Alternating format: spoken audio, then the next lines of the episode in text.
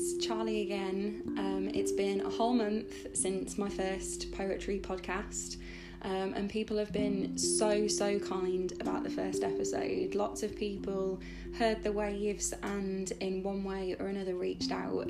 Um, so, if you were one of those people, or even if you were one of the people who just listened and enjoyed, uh, a huge thank you because like writing and performing by its very nature isn't much without audience members to to give it to. So I'm really really grateful that so many people had a little listen last month. Um, I'm kind of sticking with a similar theme to the stuff that was introduced in the waves. And uh, a friend and I are about to launch off into a new poetry project that is very underwater based. Um, and I feel like that's kind of leaking into my personal writing at the minute, which isn't a bad thing. Um, but it does mean that we've gone from the waves in episode one to swim in episode two. So I'm sticking with my underwater narrative, um, and I hope that no one will judge me too harshly for it. So here is my second instalment for the poetry podcast, and it's called Swim.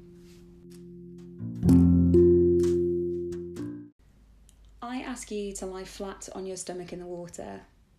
Let the base of your belly crash against the surface and feel the ripple effect.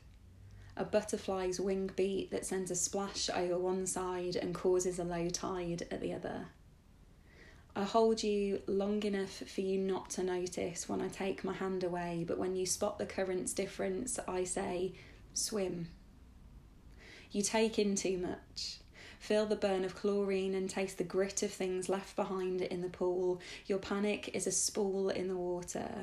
A spiral effect of bubbles that kicks out every time you kick out, and I wish you could see that even when you think you're drowning, you're still contributing something. Your stroke is still a butterfly's wing beat, even if butterfly seems a stretch for your arms to reach. So I say, swim. Breathe in at every chance you can, and if you need a hand, there's never one far from the edge. Better yet, grab the ledge, and instead of looking over into the abyss, look back into the bliss you'd be leaving behind. Swim. Even on the days when swimming is more like just about keeping your head above water.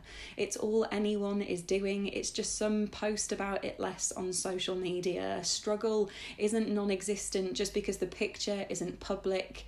Some are more likely to post snaps of themselves in designer swimsuits, having a hoot of a time but saving their drowning for a Samaritan's hotline, but never mind that. You can't determine your speed by how fast the person in the lane next to you is moving. Swim until your arms ache and you're worried that you might gain a fin, a slim chance, but there are times when I too wish that swimming away was an option. The secret is it is. Starting afresh on breaststroke in a different body of sea is easy enough to do as long as you keep kicking, pedaling, thrashing, swim, because ships are taken down, not people. Ocean liners might struggle against the tide, find a low standing iceberg, disappear in a mystic triangle, but people are made from something stronger than steel that still doesn't sink, so swim. You are a body of water, not to be swallowed up as a horror story told to children standing too close to the deep end. Swim, friend, because I know you can.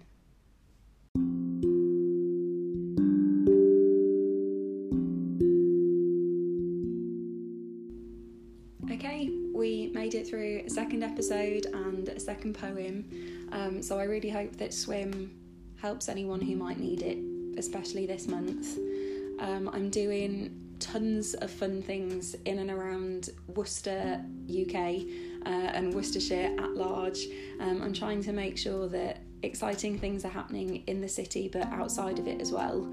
Um, so people can check in with my latest events by having a little look at my website, uh, which is charleybarneswriter.com um, or people are welcome to reach out to me on Twitter or Instagram or any of the social media malarkey. Um, so on Twitter and on Instagram, I'm Charley Blogs. So that's Charley C H A R L E Y Blogs. Um, and you are welcome to pop me a little message and have a little chat with me about the poem or anything else poetry related.